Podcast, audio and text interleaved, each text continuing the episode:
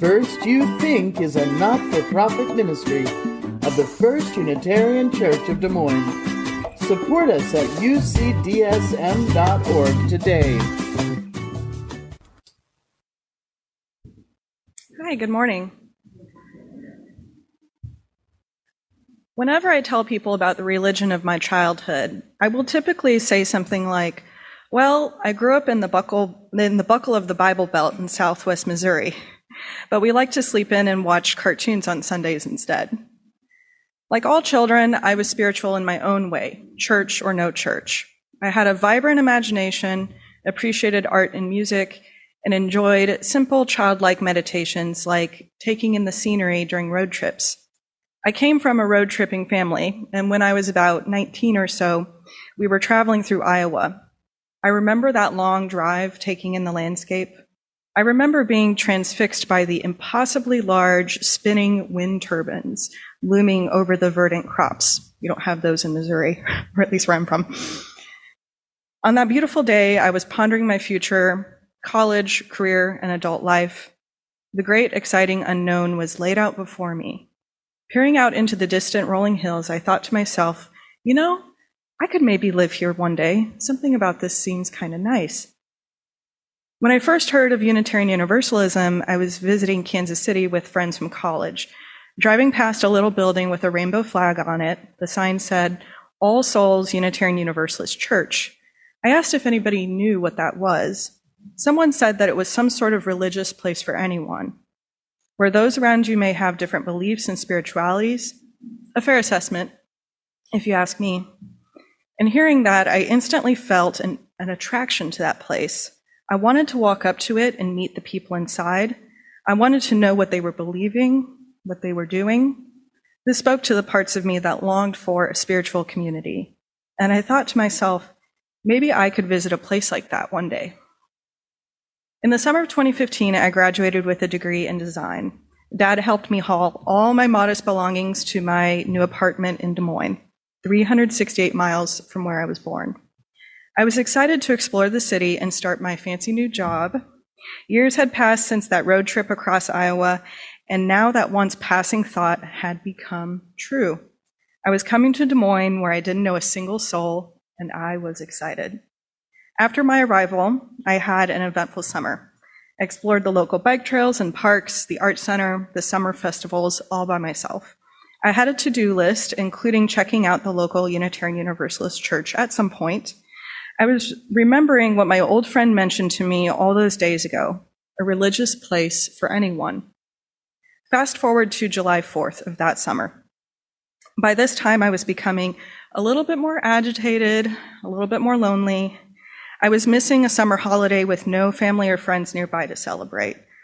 Not really sure what to do with myself, I thought, well, maybe maybe I should treat myself to some pancakes.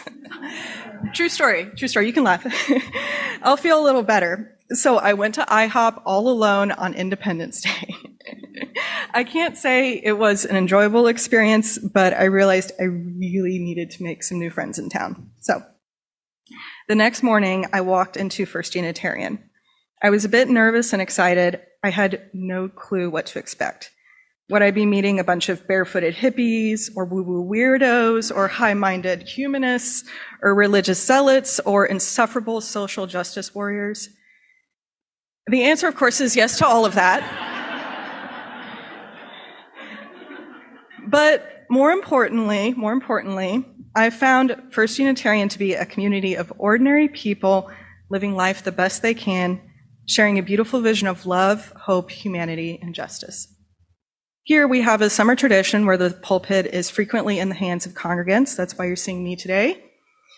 And that's why eight years ago, my first service was led by youth. Keegan Walpole and his mother Petra led a service about the spiritual teachings of Star Wars, of all things.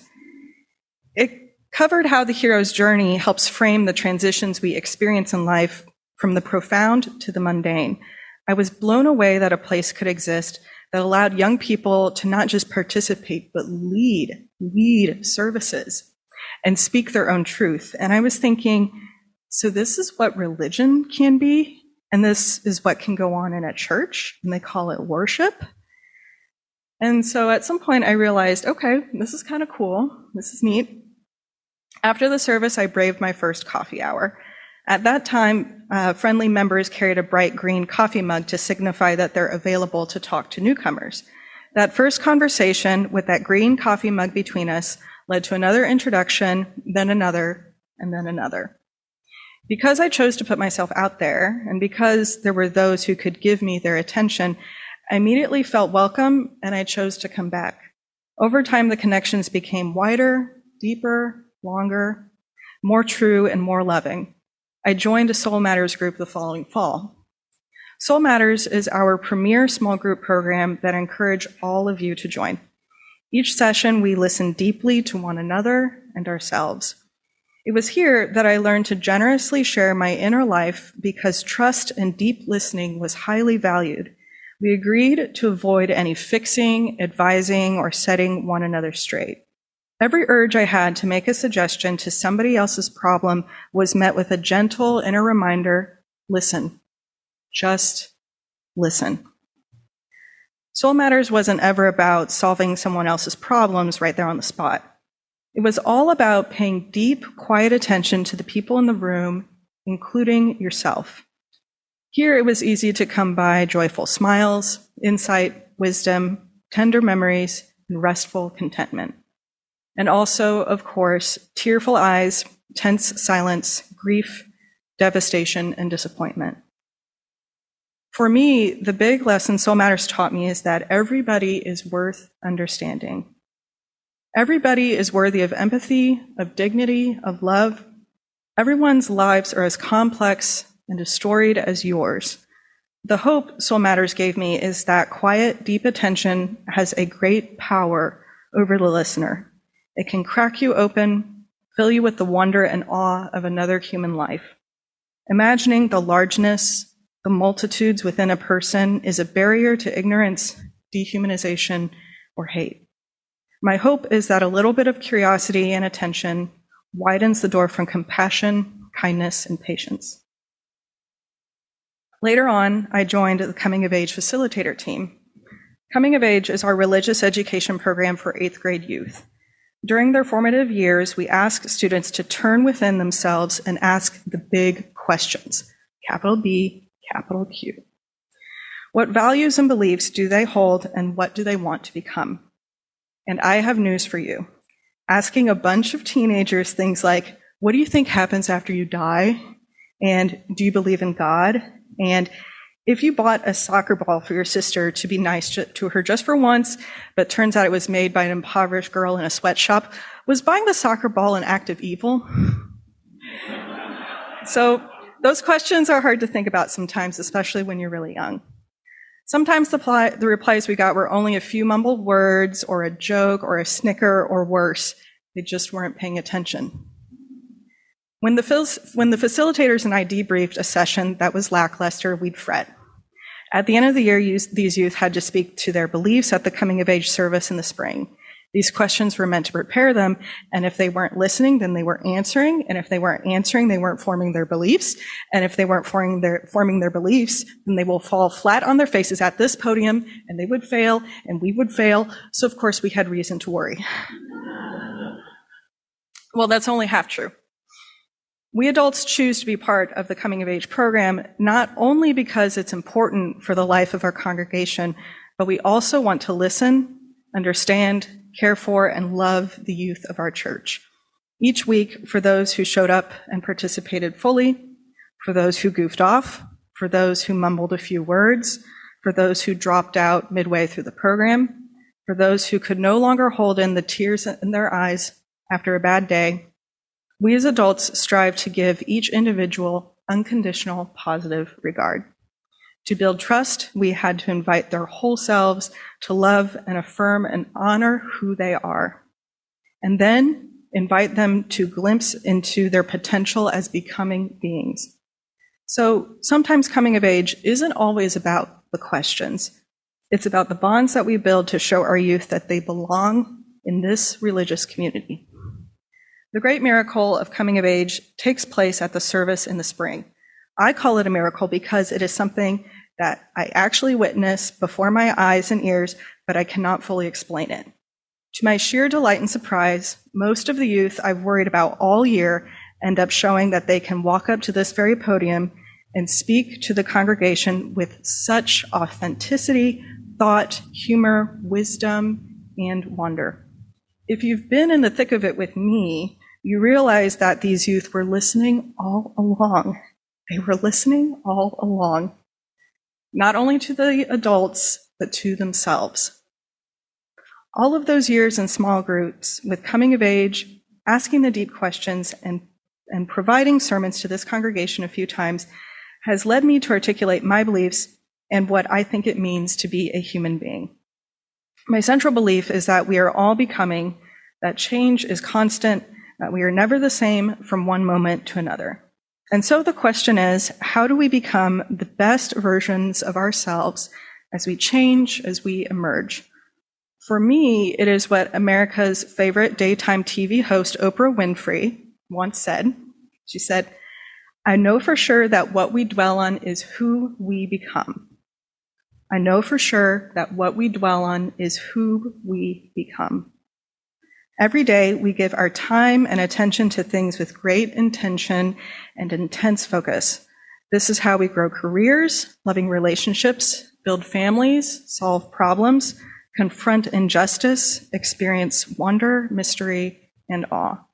And every day we are also surrounded by an abundance of wonder, mystery, and awe that can be found even in the most ordinary, mundane things, like an oak leaf. Often we miss it.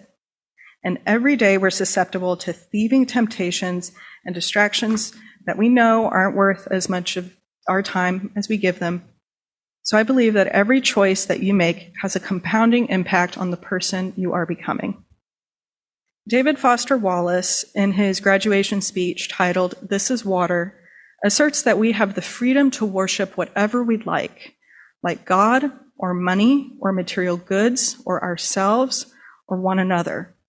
Any and all of that has a serious power and grip over you.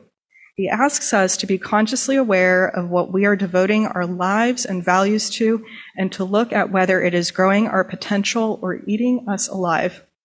He says, the really important kind of freedom involves attention and awareness and discipline and effort and being able to truly care about other people and to sacrifice for them over and over in myriad petty little unsexy ways every day. That is real freedom. The alternative is unconsciousness, the default setting, the rat race, the constant gnawing sense of having had and lost some infinite thing. As Unitarian Universalists, we practice our faith by facing the mystery of life head on. At worship, we open ourselves to be shaped by the wisdom and calling from the pulpit. In small groups, we listen deeply and openly to one another, our own lives, and our deepest selves. When we actively engage with the world to address the needs and injustices of our community, however you choose to be in relationship with your own Unitarian Universalist faith, I ask you to raise awareness within yourself of how that is impacting you and how you impact others. The late American author Amy Krouse Rosenthal once said, For anyone trying to discern what to do with their life, pay attention to what you pay attention to. That's pretty much all the information you need. Pay attention to what you pay attention to. Let us go forth in a spirit of open to life and readiness to bless the world with our love and service. Amen. Our closing song is number 64, Oh, Give Us the Pleasure and the Flowers Today.